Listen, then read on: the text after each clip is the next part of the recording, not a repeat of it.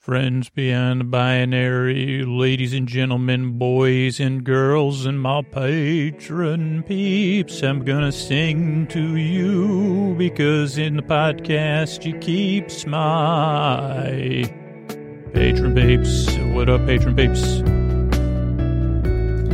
Uh, hey, are you up all night tossing, turning, mind racing, trouble getting to sleep, trouble staying asleep? Well, welcome. This is Sleep With Me, the podcast that puts you to sleep. We do with a bedtime story. All you need to do is get in bed, turn out the lights, and press play. I'm going to do the rest.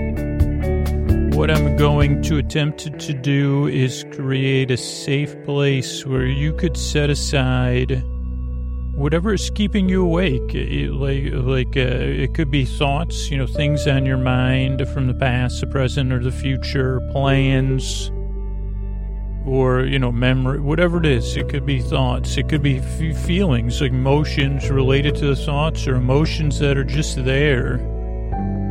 Uh, it could be physical sensations. It could be changes in your routine, your temperature, your time whatever's going on. I mean, there's so many things that uh, I've heard from listeners, and it all shares a lot of things. Uh, so, so uh, let me just go off script here. The reason I make the show is because you deserve a good night's sleep, uh, and ideally. If I can do anything for you, it's uh, to, to, to underline that fact, uh, but also to help you feel less alone. Even though this is digital and it's a podcast, I'm here to keep you company. Because if you can't can't get to sleep, uh, at least you, you deserve to kind of feel like you have a friendly fo- friendly voice in the deep dark night.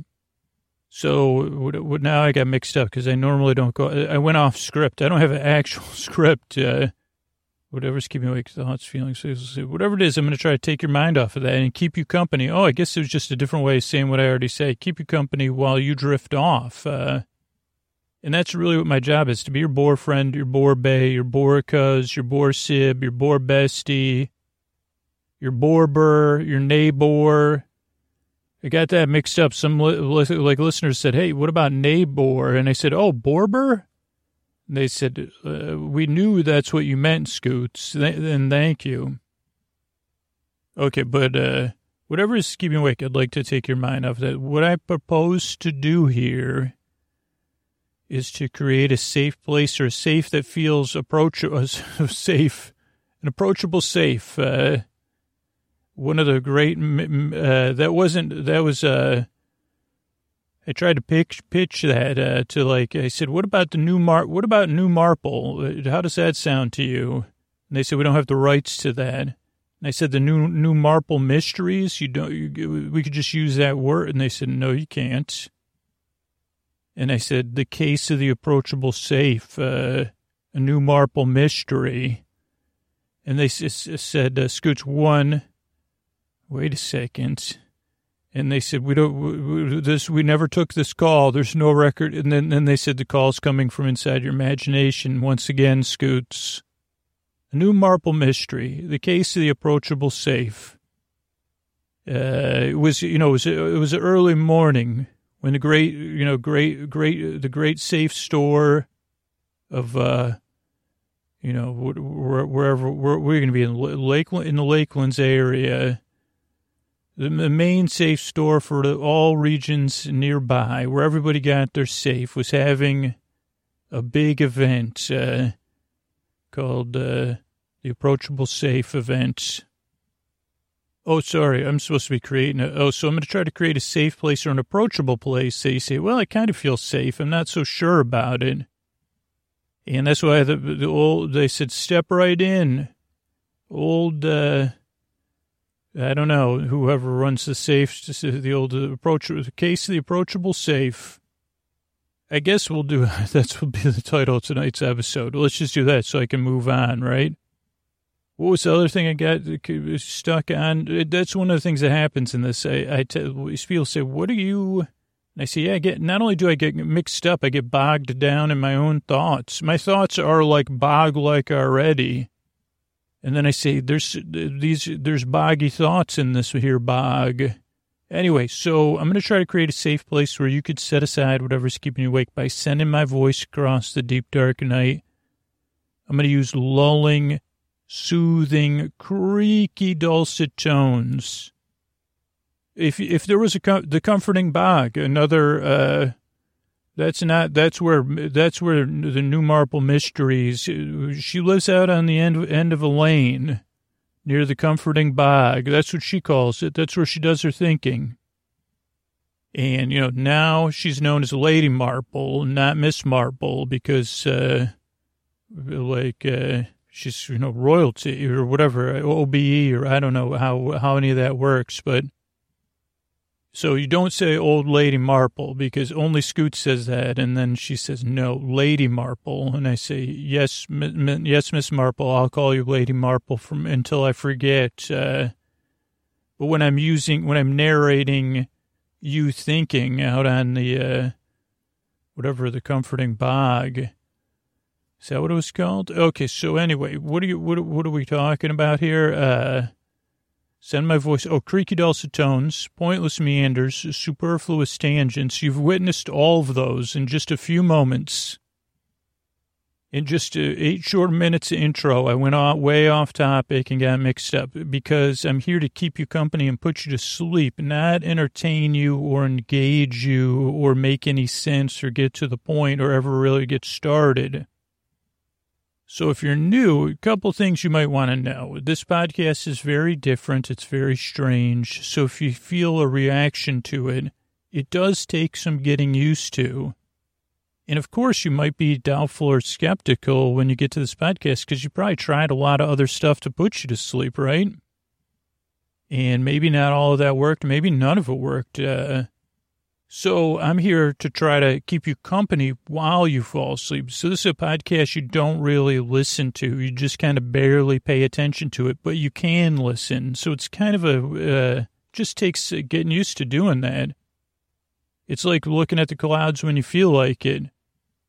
Uh, I guess. I don't know. I don't know how to describe it because the podcast doesn't even make any sense to me because my job's not to make any sense. Uh, so it's a podcast you just barely listen to that's here to keep you company. It also doesn't put you to sleep. It's here while you fall asleep. I'm here to take your mind off of stuff and be your friend. Like I said, your companion, so that doesn't feel as lonely as it's felt uh, for some of us in the deep dark night. The good news is if you can't sleep, I'll be here for an hour to keep you company, whether you're awake or asleep. So if you're not listening to me, I'm here to keep you company. But if you are, I'm here to keep you company. So no pressure to fall asleep and no pressure to listen. I make the show because I know how it feels and you deserve a good night's sleep. Our world will be a better place if you get the rest you need and you deserve. Because I want your life to be better. You deserve it.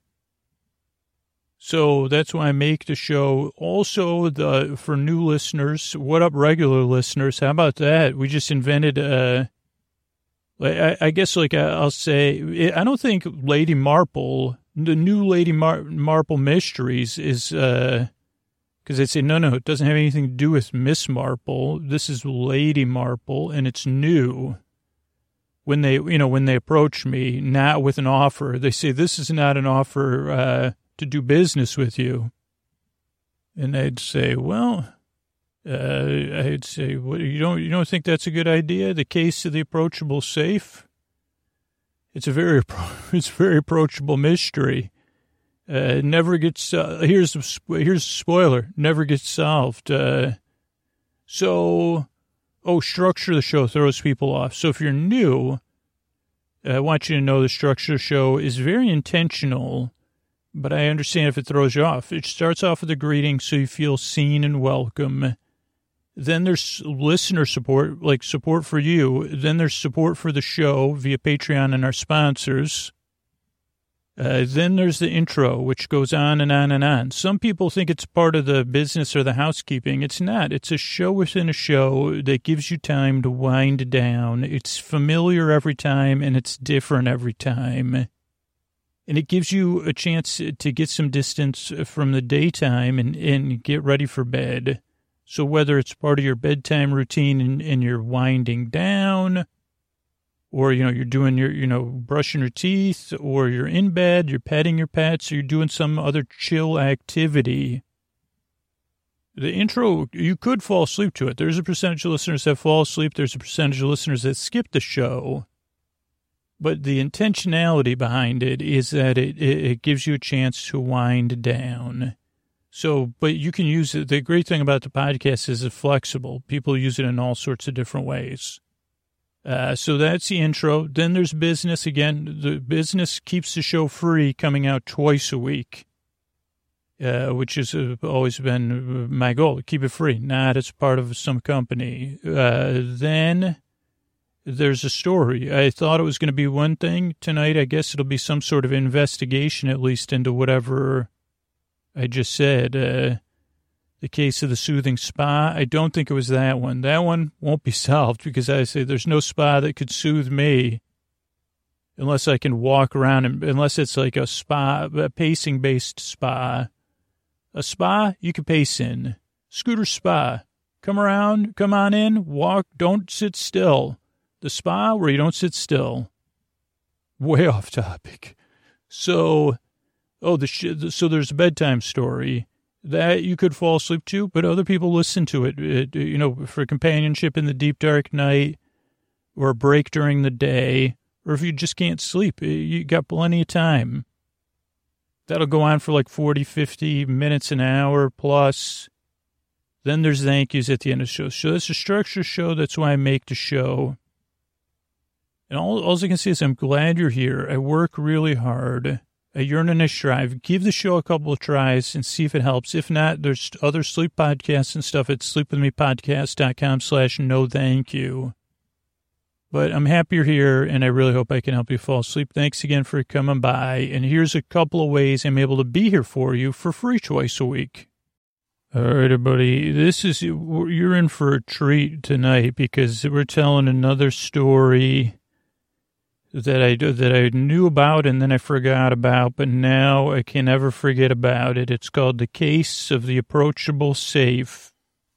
It's uh, from a collection of uh, stories, un- untold tales. Uh, that so, somewhere in my imagination, these stories are being told, and every once in a while, I catch a whisper, and then I go back and I say, "Wait, tell me more."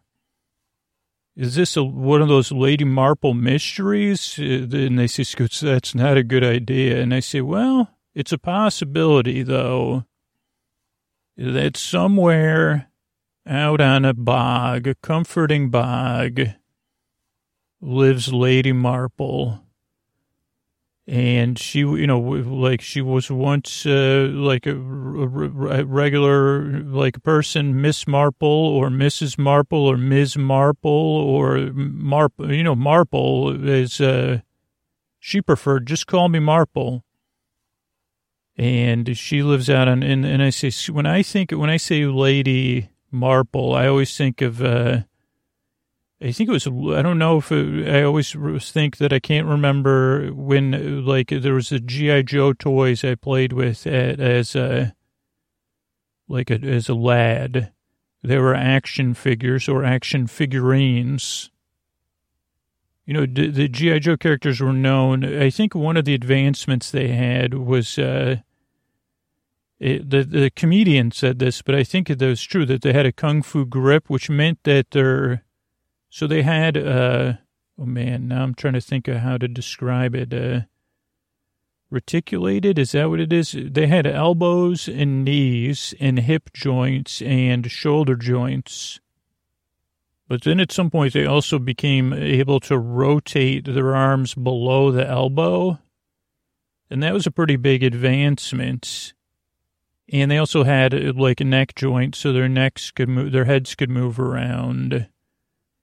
Like when you talk about toys, uh, not to say, Lady Marple's like, excuse me, I thought this was the case of the missing safe. And I said, yeah, we'll get there. But uh, I was thinking of Lady Jaye or Lady Jane, who was one of the top three. I don't like, so when I played with G.I. Joes, there was no G.I. Joe. I think the earlier generation, there was a G.I. Joe character So GI Joe was a brand, and I think it was like a super secret. Uh, see, Scoots, doesn't that stand for everything you stand against at this point? I say, well, pretty much. Uh, but uh, I, but they were they were they were uh, great heroes and heroines. Uh, Lady Jaye, I don't know. I think it was like Duke, Lady Jaye, and somebody else. Uh, Griswold, maybe. I don't know who the third person was. Who were kind of running the show. I was never. I guess as a kid, uh, like I said, I would root for the other team because they were always the underdogs. And I think it probably informed an entire generation of storytelling or uh, storytellers that played with toys. Because it was a bit of a trope back then in the 80s that uh, the futility of the villains. Because the 80s were an era, oh boy, were they an era when uh, villainy was not considered, even though they had Gordon Gekko. I don't know. There's a lot of repression going on, and part of that repression was saying, well, we're going to have the childhood hero, the childhood cartoons only have, have villainy is futility. And don't know what my point was other than Lady Jaye or Lady Jane was one of them, but she, I don't think she was like a royalty all that to say, I've gone royally off topic. Uh, so, okay, so let's get back to the point at hand, which is that, where were we? Okay, so Lady Marple, nothing to do, you say, Scoots, I've heard of Marples before. Is this anything like the more famous Marple? And I say, no, this is Lady Marple. She was uh, granted the order, you know, whatever order is bestowed on you to be a lady uh, by the queen, but you still solving cases, as I teased in the, uh, the the the opening of the show. And she lived out on a bog, and she had a, a porch, a back porch that looked out on the bog.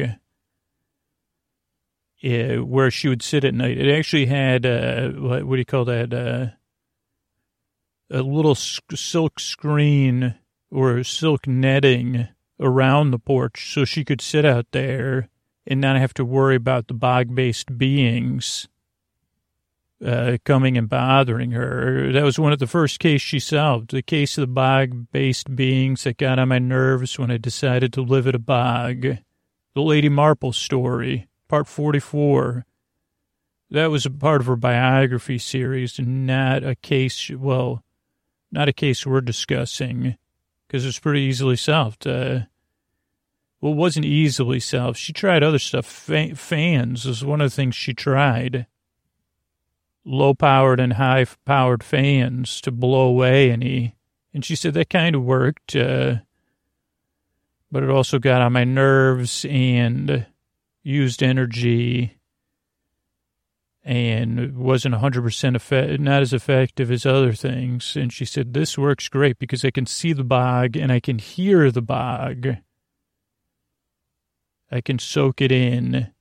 And it has like a doorway in there. I think that zips up uh, so she can go out towards the bog, you know, if she wants to. But this is also her back porch a little bit more rustic than what you would what, what they call in Florida a lanai, which is different, I think, than other places in the world. Like when I hear lanai, I think of like I, I think of the ocean in Hawaii and just a, a beautiful view. It could be of the mountains.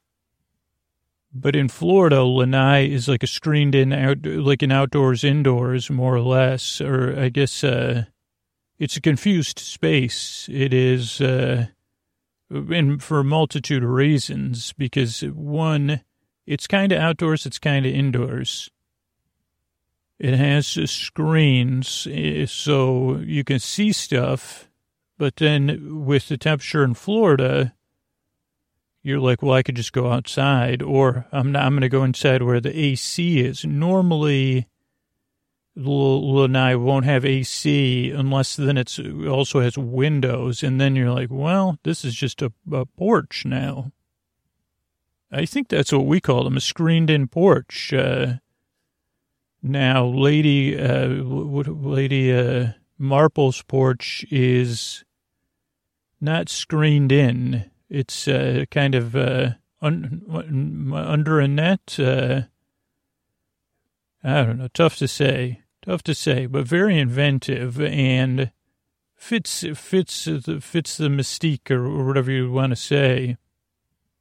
Fits the space very nicely, and that's where uh, Lady Lady uh, Marple would like to sit. Like she liked to think. She liked to have her tea. She drank tea and coffee. She'd have tea between uh, waking up and 10:45 coffee, 10:45 to 2 p.m. tea after 2 p.m., you know, other stuff till about 8 o'clock, uh, uh, herbal tea with, you know, non caffeinated. And sometimes she would make sun tea, and actually she could make it on the porch because it was because of the netting or the screening. The sun could still get, get there. And that was one of her favorite things. She had a western facing uh, view of the bog, so she could sit there and she would tell her guests uh, that, you know, they they never necessarily, she'd say, you, you haven't seen the sun set till you've seen it set over a bog. But they would normally, you know, be distracted. Very few people can be enthralled by a bog, and it's a good test. And I could tell you, you haven't been enthralled till you've been enthralled by a bog because you could sit out there, you can listen to the bog, and then like like the, the and then like uh, Lady Marple would say, the sounds change as the sun sets on a bog. And she even, even would break into song sometimes, doing a little Elton John. Uh, like I, I think that because Elton John probably has a song that she could easily change to, to, to like, and put in words like when the sun sets on a bog. I think you'd probably have to say when the sun goes down on a bog or something. But not many people appreciate it because they think of the there are times that the ocean or the lake or some other area overhyped, not that doesn't get the love of a bog. Understandably, because you can't really swim in a bog and a lot of people associate bogs and bugs, but this, in this case, the, the best of both worlds when you're with Lady Marple because she solved that case. But she was sitting out there, and one of the things she, she liked to, to, do is uh, just relax. Uh, and she also found another thing soothing, which was a like a giant gumball machine and she, she found only found it soothing. Well, one of the reasons she found it soothing is her guests could get a gumball, and she would always do a slow burn where she would give them a coin when they arrived, uh, and she'd always say, "Hold on to this for me." Particularly if there was children or if there was adults, particularly if there was a, someone who might be labeled personi- per, persnickety, is that the right word? She would hand them a coin and say, oh, by the way, hold on to this for me. We're, and it's, if they said more, she said, well, we're going to need it later, maybe. And she would take them out. You know, eventually they would make their way at some point to her treasured area, unless, you know, they were a guest that was uh, guest focused. And they say, no, I'm not interested in your home. I'm interested in being a guest in your home. But normally they would they would work their way out there, and it was a beautiful uh, gumball machine. And at first glance, most people wouldn't notice it because they say, you've seen one?" Not, I don't think many people have said this, but it is assumption you make that you're just not even aware of. You say, "I've seen if I've seen one gumball machine, I've seen them all," and I say, "Well, that's probably totally impossible."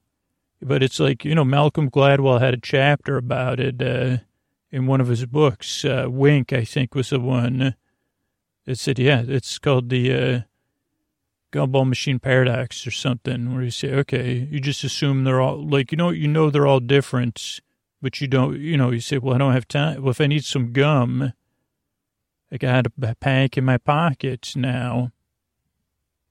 Modern era of convenience. And then you may say, Scoots, no, I can picture a gu-. And I say, well, yeah, that's your archetypal gumball machine in your mind. I can see it too. Might you know, it's got that metal stuff. Uh, it's got some glass stuff, probably some metal, you know, on the top. Maybe it's got a stand or, uh, dare I say, a shaft uh, to the floor, and maybe it's got, maybe it's like a little antique looking. Maybe you're more, maybe you picture more of something in a globe-like shape, and you say, okay, now. Uh, Lady Marple's, hers was a little bit more grand, not grand, I was going to say grandiose, but it kind of was, uh, it was glass and it was uh, the size of one of those big water bottles, like back when people would talk about stuff around the water cooler at the office. But it was a little bit higher off the ground. And one of her secrets was that the glass, uh, and its thickness and the sun setting of the sun you know, it's all complementary one another. And the, the uh, it did go down into something very similar, but a little bit more color than just a red or a blue. You had some yellows, uh, into a gumball, a familiar gumball machine with the, the thing where you put the coin in and you twist it, and then some gumball comes out. Now, another little thing about uh, Lady Marple was there's just not one size of gumball. One size gumball does not fit all. And she would choose her gumballs uh, very wisely and with a lot of decision. She, she was what you would say, you would say is a gumball connoisseur because she had traveled the world and learned what parts of the world have gumballs, what don't, and where gumball manufacturing takes place. And, you know, something that they haven't heard of in Brooklyn or Oakland as of the time I'm recording this bespoke gumballs. Uh, you know, somewhere in the world they're making them, you know, whether it's Notting Hill or like a cool part of Singapore. I'm not, they say, Scoots, please don't, you're not, you're, and I say, okay, well, one day uh, you know, I'm I'm a little bit behind that. Uh, but uh, she knew where where there was bespoke, bespoke gumballs. She didn't really make her own gumballs because she preferred to, to, to, to support gumball artisans as well as mass manufactured gumballs. She actually knew a lot about the process. And she, so she, you know, and color was a big part of it and she would actually curate her own gumball machine from time to time. But she also found it soothing. And oh, did I mention she used different sized gumballs in there? And every occasionally she'd say, "Well, I'm feeling something." What do like uh, she go? She'd go online if needed, or she'd call. Like she'd hop on the old air horn or whatever they call it, uh, and she'd say, "You got anything?" In a cheap, like a cheap, cheap, chicle shape. Uh, but uh, I'm looking for something not quite aquamarine. And they'd say, Lady Marple, well, put, she said, put it on the Marple account, stat, uh, or don't, you know, send it out, but just, you know, make sure to send it properly. But yeah, she could curate her gumball machine she would use now she was very conscientious about so she would put on uh, gloves uh, rubber gloves or latex gloves or latex free gloves. I'm not sure because i wasn't you know i, I don't know. I was never there when she was curating or, or organizing. She didn't really call it organizing. Working on the gumball machine. I mean some people knit uh, in one of her dreams that was never realized, and it, she was a big fan of the Tate Modern, and she was actually setting aside funds, and maybe she still is. Uh, I don't know why I'm talking about it in the past tense, but I guess because I don't have the same hope in my heart that Lady Marple does.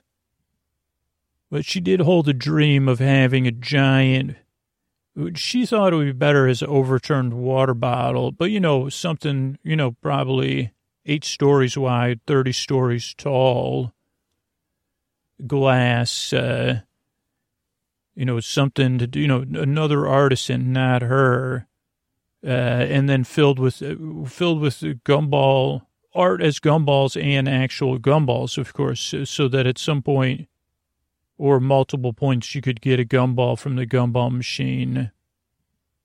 So uh, she did. Uh, she said, "Oh yeah, then maybe they could. Uh, it could maybe could maybe they could. Some people could do something similar to sand art with gumballs, and then it, they could present it, and then we see as it changes.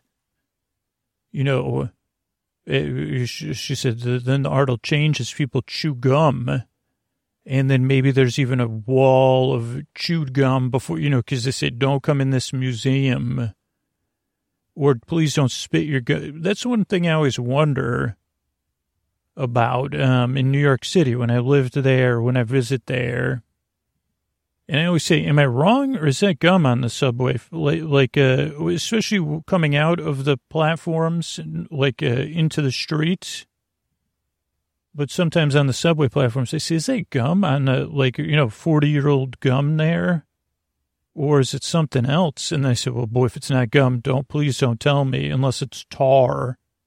But I say, what is that? I mean, again, you could trace back, like I say, when did people start, what, what generation was like, yeah, just spit it on the ground, man.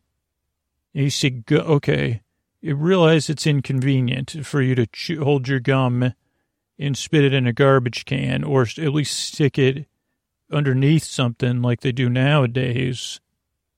But you can take something that's extremely sticky, you're just going to spit it on the ground and assume it never impacts you or if someone else behaves, they say that's, uh, someone should write a, like a, man, get an anth- once again, I need an anthropologist over here. So well, all I could say is the Lady Marple loved, not all the time, but that was one of her hobbies, was she called it gumballing with no G.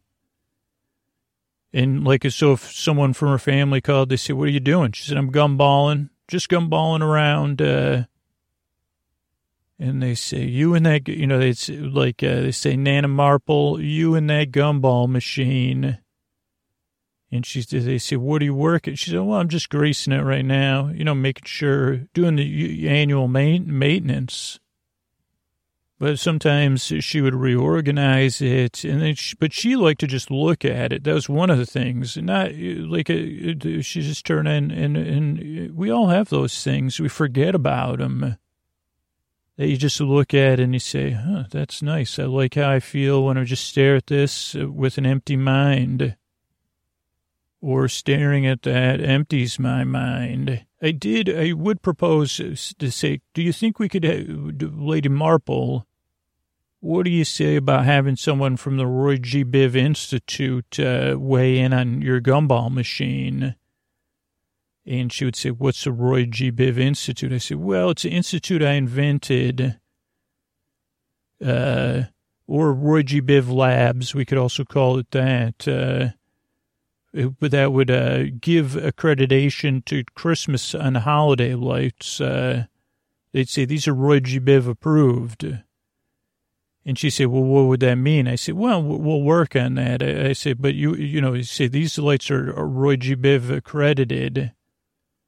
And I said, maybe it means, I said, we'll have to get into color theory probably, or it could just be a nonsense thing that we're using would I say, wow, this is, is that a RG, Roy G. Biv approved gumball machine? And you would say, n- not just a gumball machine, those are Roy G. Biv accredited gumballs in there. I say, are those bespoke? And, and so, so she liked looking at it. She also liked the surprise of the guests when to see.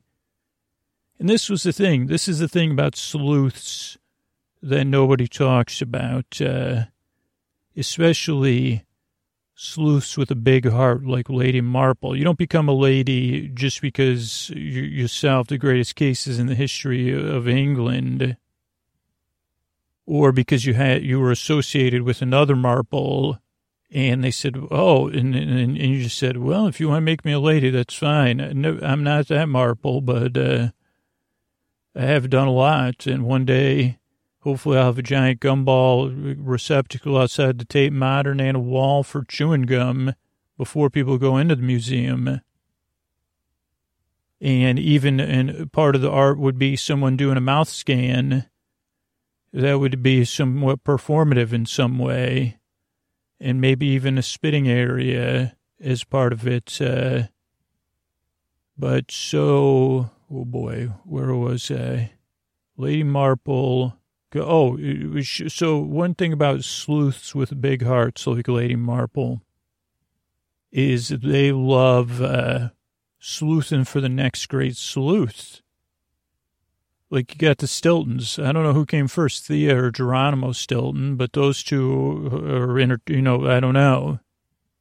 And, you know, Fancy, I'm sure Fancy Nancy found, you know, uh, someone. Uh, so she was always on the lookout for someone, particularly someone like her, like a young woman with a spark in her eye. But a weird, you know, but a weary step. Uh, you know, sometimes those two things come in common, she would say occasionally. Uh, and she, she, she, you know, it didn't have to be someone. It could be someone else. It could be, you know, one of her friends, you know, or someone. She, she was always open to being surprised too by who would sleuth out what the coin was for, or who was just naive enough and, and childlike enough uh, to say, "Oh, can, how much are these gumballs?" Uh, and, and she would just laugh and say, "Well, do you want to use that coin in your pocket?" Where other people say, "Is this what the coin was for?" And uh, if you use the coin she gave you, of course, there would be a special gumball along with a regular gumball, like along like, so there's another, there's another door where the special gumball would come out and it would make a clanging noise. But for you to, definitely because she put so much a variety of gumballs in that gumball machine, you'd have to keep your hands under there. Otherwise, I mean, it was a pretty heavy door. But some of the sometimes you put like sprinkle size gumball, you know. I don't know if those were gim, gum, gumballs. Uh, I don't know what they're called, tiny gumballs. There's another song she would like to sing though to to people. Uh, based on uh, the Don Ho song "Tiny Bubbles," she'd sing "Tiny Gumballs." So yeah, so she would love that when people thought of it, but otherwise she'd say if someone she'd wait for people to mention it. And now I know some of you are even asking yourself, were there other coin operated machines in Lady Marple's uh, abode? And I'd say quite possibly. But th- this kind of leads us into uh, the the great case of the uh, approachable safe, and I just added that great in there to uh, underline the fact uh, that, that, every case that Lady Marple's on is a great case. But yeah, once upon a time, not that far from where you know where Lady Marple was uh, chilling out, and, you know, kick, kicking at the at the bog, uh, gumballing around. You know, there was a town and it it was uh, not that far away, and it was the main. It had the big, like you know, there's that's one thing uh, that uh, you know has been impacted but not gone away is the safe business, uh, and I'm talking about safes, uh, S A F A S F, safe and face spelled S A F E because uh, you can buy some of that stuff online. Some of them are really heavy. It tends to be a specialized business. And there's also older ones, you know, that might need, you know, or some people want a, you know, refurbished one. But the thing is also that people forget. Uh, now, this particular safe uh, place was it, it, was known as Patience Safes. Uh, and it was run by someone named Patience. Uh, but it, you know, it, like they also like had a sign out front that said "safe, safe, safe." So it was really most people knew it as safe, triple safes or triple safe or safe, safe, safe, or for shorthand safes, because uh, you say it say it three times. Uh, where you could just say it once with an S and people would know in this area, if they knew about safes in the safe business, they'd know about safes. And they had an online presence, but don't bother because, uh, uh, like the, the, this was years ago. Uh, but so they don't anymore. And you say, well, I don't find it. And I say, yeah, that's right. Uh, this is a story that hasn't been told uh, yet, uh, so it wouldn't be online now that you're listening to it but via online. But this just wasn't one business, you know. Patience had multi businesses, you know, new safes, refurbished safes, uh, buying safes and selling them. So you find a safe, you know, because this uh, region had uh, it, it was like a had enough of a metropolitan region in enough of you know different generations that people would find old safes and they'd say hey you know this is that they also like pioneered some landmark laws uh, about opening safes uh, and you know like actually that was one of their big online things was explaining the legalities of safes and and and, and safes. Uh, it was uh it was you know just to explain you the basics like because i mean i wouldn't know what to do. You say find a safe uh does that mean you can open it well then how well what if you can't get it open and what happens you know approving the um whatever custodial, you know, the whatever stewardship of safes. I think that was one of the blog posts. Uh, so that was that's the place known as safes. Uh, and so not only did they have kind of a multi-level business and they were known around the greater region, and then people in the business, they'd say, okay, well, you try, you, you, okay, you're between London and Manchester. Okay, well, safes is the only place to go. Pay, go talk to Patience. You see, otherwise, you know, you got these others too, but, uh, you know, I, I, you know, other uh, businesses you could consult, uh, and they all had their own specialties. So they would also work together, you know, stay relevant. But staying relevant's more than just being good at your job and training people so they could be good at their jobs in the future. It's being a part of the community. So Safes was part of the local community.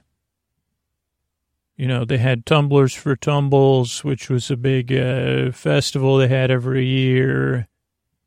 They had to sing into the Safes Fest, uh, and again, this is kind of in one of those idyllic situations, uh, like with a like a like a green, a central green, and safes and some of the other, you know, pubs, restaurants. Uh, they are facing it now. One of the advantages Patience had was Patience did own the building, and was able to like it was a two like it was building big enough for two uh locate like two businesses uh so you say okay well that's one thing that patient advantage Patience had because you say well what happened to those other safe businesses? They'd say well that was one thing. It's the real estate prices like impinged on market you know the, the, the their margins where Patience that building was paid off uh and normally, whatever. We don't want to get into the, specifics of it, but but they would have they had a couple yearly festivals. They were part of the community,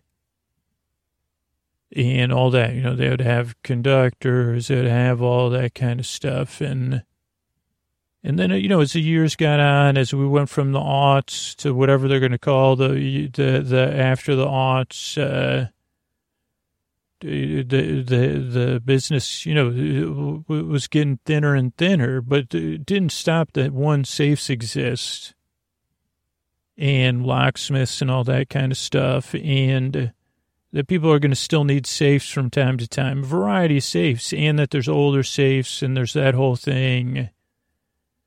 And, you know, maybe you want to see if this, you could get the safe open, if that's allowed. Maybe you want to sell the safe. You say, I got the safe. Is it worth anything? It's really friggin' heavy. But it wasn't quite big enough because Patience said, okay, well, you know, as they start to look at the safe business and the, the kind of, uh, I would, would decline's the wrong word, but the narrowing of it uh, and the people in the safe business, other than Big Safe, you know, that's what they called the big safe companies. Uh, but they, you know, they needed one another anyway. Patience said, you know, we got to get, we got to get the word out. Uh, we got to bring, we got to keep every few years, we got to do something big to raise overall general awareness in safes. Uh, you know, because really you got the movies, you know, heist movies and stuff like that.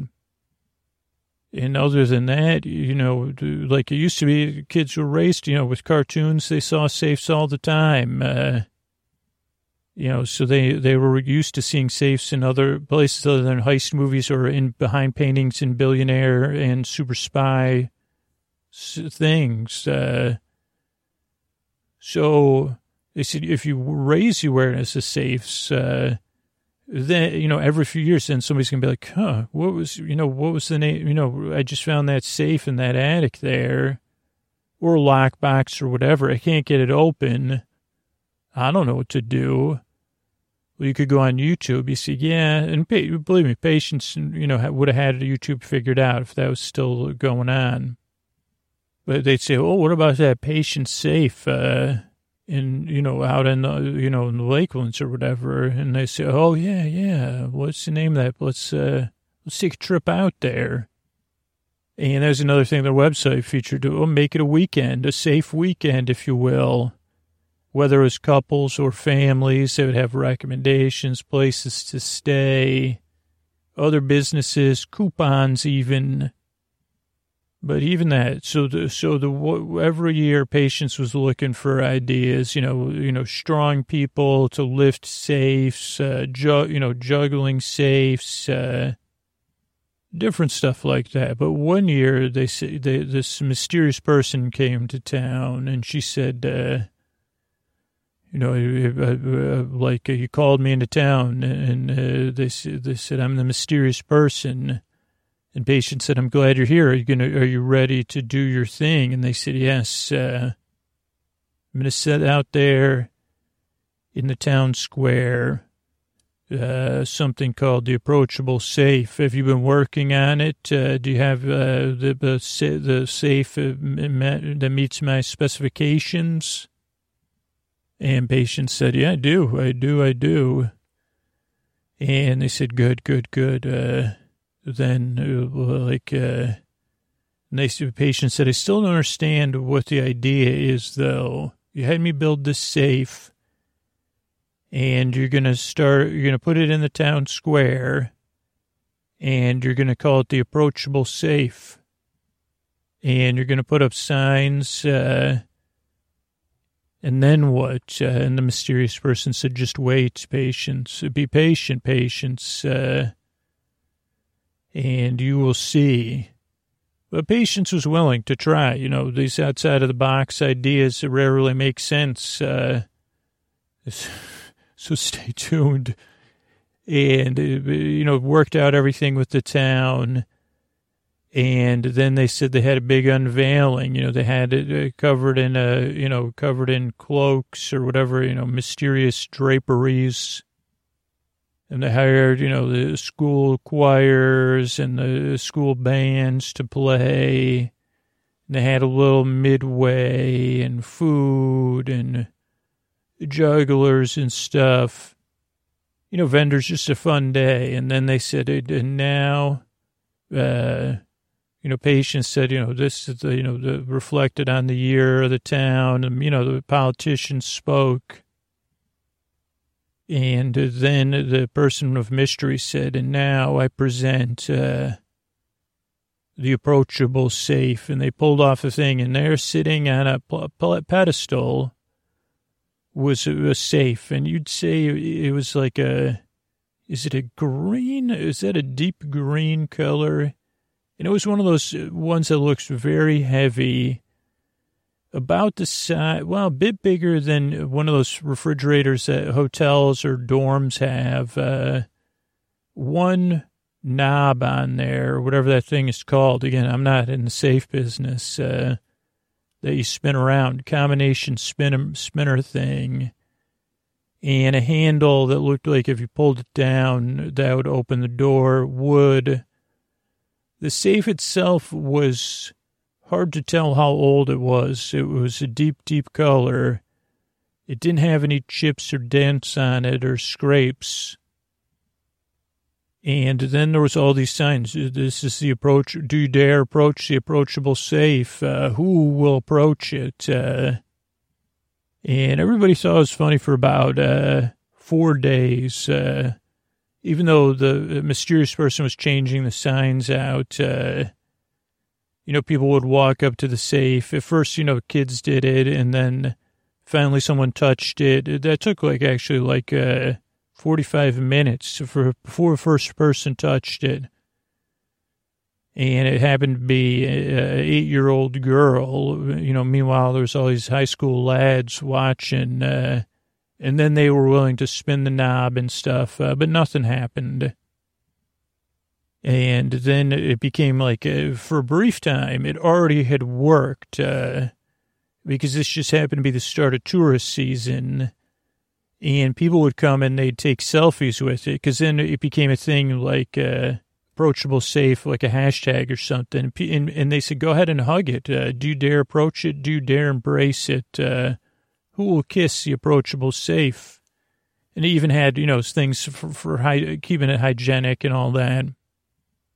And the safe stayed there, you know, and it rained and it's, it was sunny. And a mysterious person, you know, they got paid uh, and they left town, which Patience did think was strange, but the, this Patience was like, well, that was, uh, I guess it kind of worked uh, because it went like it didn't go totally viral, but it's more popular than the other selfie spots. And people like uh, then Patience was like, let's have sign competitions. Uh, and then they started uh, telling, like, Patience had even had, like, some, uh, worked with the local libraries and then some of the local papers to have, like, uh, fiction, like, approachable, safe fan fiction category. So people were writing all these stories.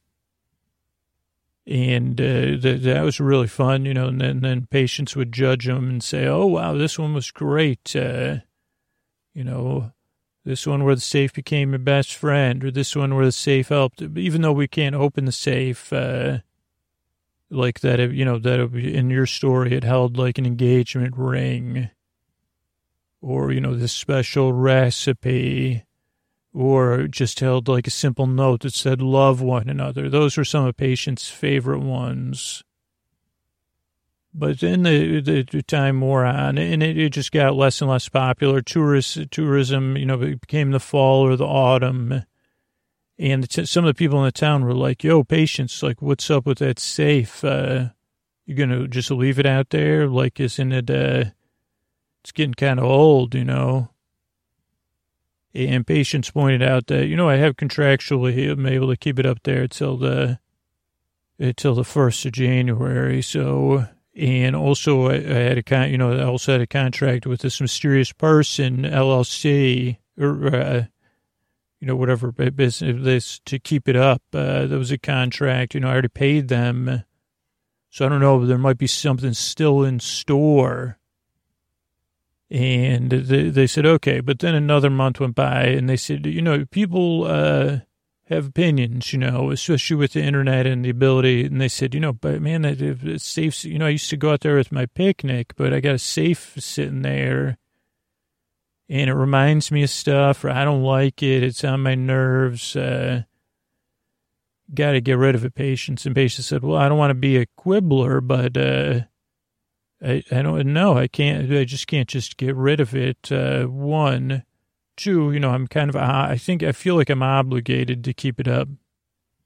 And uh, I feel like, and then, and it became like a thing just because some people just got a little bit bent about it. And they said, no, no, no, we don't care what your obligations are, what the town said. Uh, you know, there's a new town council now anyway, and they're revoking the permit that they already gave you. And patient said, well, you know, that's not really my style, like, uh, because, you, you know, they, that's just symbolic. You can't really do that anyway. And patient said, I'll tell you what, uh, we're getting, you know, there's some intense feelings here about the safe. Uh, I think we've got ourselves a bit of a mystery, like the case of the approachable safe. Uh, and maybe we could get Lady Marple to come and uh, like uh, figure this out for everybody. And Lady Mar, like, so they said, you think you can get Lady Marple to come? Like, can you get her to come on a weekend? Because then we could have people, what you know, people like, uh, she's, she's a lady. Like, uh, that would be great and beloved. Uh, I know she says she's not that same Marple and has nothing to do with that Marple, but no one believes her anyway and she's she's she's done great stuff. She solved mysteries. Uh, wow. Okay, Patience, forget everything we said. And they said, actually, could you do it on this bank holiday weekend because uh, we could have it, we could call it the uh, you know Upper Midland uh, Mystery Days. Uh, and uh, patient said, yeah, you know, believe it or not you know, I took care of some say, you know, we have a working relationship, so I'll double check. But Patience was able to get Lady Marple, Marple to come out and did explain that, yeah, it's a bit of a public uh, thing because, and, and Lady Marple said, I'll be happy to do it. Sounds curious to me. And so Lady Marple came out and the town again made a big deal about it. Got even more press. Uh, you know, Lady Marple to come and, and, and approach, you know, approachable, safe, uh, news at five. You know, we can't, this, this is great. And it again kind of raised awareness of, uh, not only safes in general, but of uh, safes, uh, the patients' place, and Patience use it to kind of raise money for some of the town, you know, town charities uh, that they that they were involved in and Lady Marple was more than willing to do that. Uh, and then uh, the town kind of gathered and then said, okay, well, when's Lady Marple going to in, in, in, inspect the cave? They and Lady Marple said, this could be like a little performative. I understand it. Uh, you know, set me up a chair. Uh, if you get a gumball machine, that would be great. If not, I can. Br- I'm not going to bring my personal gumball machine, but uh, and maybe we'll do an interview or something, you know, a little bit like a chat, uh, not related to the gumball machine. I mean, not related to the safe. Uh, and then I'll talk about my thoughts about this safe. Uh, and people can watch me inspect the safe and all that and approach it. And so that day came and, uh, and then, uh, they, they, uh, you know, they did everything. They got everything set up. Uh, and uh, the, Lady Marple walked around the safe, uh, looked at it curiously. He took some notes, even measured it for fun. Uh, got under it, ran around it, skipped around it, hit it with a rubber hammer, hit it with like a tin like a little like a mining hammer Listen to it with stethoscope, you know, sprayed it with air, bunch of stuff. Uh, did a lot of stuff that kid chewed gum, uh, walked around it, hugged it, took a selfie with it, and uh, then sat down for the interview. And first they did like a general, you know, kind of a puff piece, but also like curious about Lady Marple and again, she said, yeah, I'm not that Marple. And, and they said, well, what do you think about safe? She goes, well, I just want to, you know, want you to think about some things before I tell you the conclusion, because it's going to be somewhat, uh, uh, dissatisfactory. That's kind of the thing about this. Uh, but she goes, the goal was, right, uh, she goes, the thing about safes is they don't feel approachable. You know, she goes, it's sitting there in the sun, but it still feels cold. Uh, but it didn't feel cold when people were dancing around it. And, uh, and then she said, do you see what I mean? Like it was just by calling it the approachable. She goes, that was uh, one of the tricks, uh, was by calling it the approachable safe and daring people to approach it. It made it approachable And she goes, but as soon as that wore off, it again became this kind of uh, thing that's not really ominous, but uh, like safes, you don't really think about them, right? And they said, okay. And she, they said, so was this some sort of marketing stunt? And she goes, well, this, uh, this uh, patient's safe has a history of doing marketing stunts every single year, if I'm uh, correct, multiple times if you count the community events. And they said, you're right. And they said, yeah. They said, oh, so is it Patience? It was a mysterious person. And Lady, Lady Marple said, not quite. Uh, it had to be someone who wanted to, like, uh, maybe that started a business with the intention of slowly raising enough money to fund an art installation at the Tate Modern, or if, if, if she couldn't get the Tate Modern, uh, or, or she, you know, she couldn't get the idea, it'd be like, well, I could put this much down. Who, what other super rich person is going to fund this? Maybe the queen will hear about it. Uh, uh, maybe, or maybe she would do something and get coverage, uh, for her new business, uh, uh, where she solves cases. And they said, so you're using this as a market, this is a marketing opportunity to, of your marketing opportunities. And, uh, Lady Marple said, yeah, eyeballs equal gumballs. Uh, and she said, by the way, if anybody's watching, picture, picture this a giant gumball machine in front of the Tate Modern. And uh, they said, for, and then she said, one second, please. Everybody got, uh, got kind of irritable, you know, because uh, she says, anybody, how many people tried to open the safe? You know, raise your hand. And uh, she said, how many people actually know the silly rules behind opening some of these locks. Uh, and a few kids that had opened lockers or so said, you know, the stupid, you got to go skip by it left, you know, skip by it or whatever. And she said, yeah, that's ridiculous too.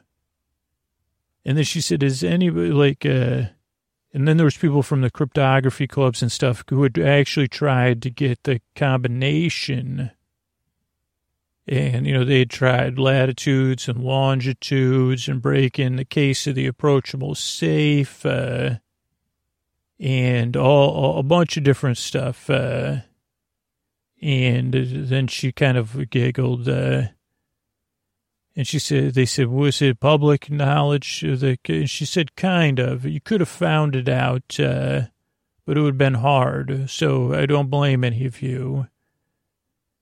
And she goes, because it's uh, Patience's birthday. And so then uh, they said, Patience, what's your birthday?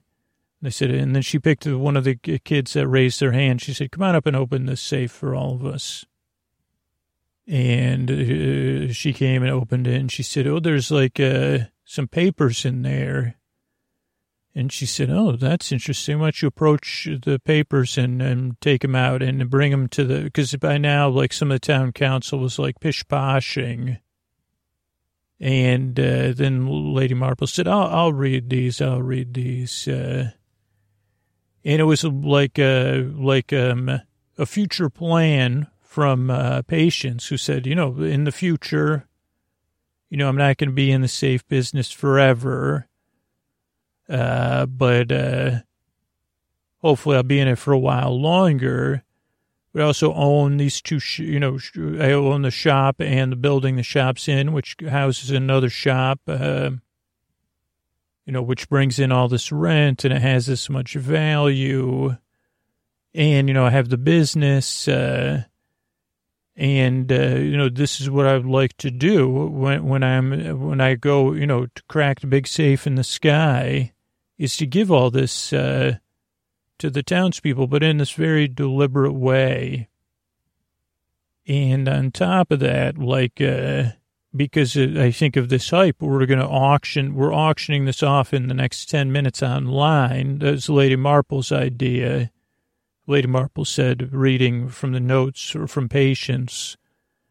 And that money's going to go to establish this fund uh, to create uh, like apprentice and uh, like a like a like a, what do you call that uh, a tri- to to pay for the education of kids anywhere in in that region or beyond, full scholarship with housing and food and everything. That people say I might want to be in the safe business, uh, and that forever safes will be a place of, of like. Uh, and they said Lady Marple did it, and, and you know the, the, calculations are we could run this thing for ninety years, uh, uh, and then the, like like uh, everything else will go to the to the town. You know these things in the town, but this will be a working teaching business uh, where we'll make safes approachable to the next few generations of safe, safe smiths or, or locksmiths. But then what? Uh, uh, like, uh, of course, because she was also a show person, Lady Marple did was say, okay, open the safe door the whole way. And they had like a false back in there, like that looked like it was, you could see into the whole safe, but you really couldn't. And what you couldn't see, people had seen it before, but they thought it was just for rainwater. And someone before the presentation had cleaned it out in the, um, stand that the safe was on was like a channel running down each sides, running down the front of it off of a lip, uh, which people said, oh, it's a brilliant way to keep water from pooling around the safe. But uh, uh, she said, children, gather around there, uh, get in line and, and gather around and put your hands under that, uh, like it looks like a little nozzle spout uh, and she pulled the back off and then there was a slow release machine she had in the back of the safe releasing gumballs. And that was how the case of the approachable safe turned out uh, pretty well for everybody, except for people who got, you know, they said, I don't know, I don't know, like how that turned out. Uh, and then everybody lied down because it was a beautiful day, chewing gum. Listen to the town of entire community chewing gum laying in the grass of the town green. Some people dreaming of the Tate Modern. Some people dreaming of becoming a locksmith or a safe smith or the crack in the big safe in the sky.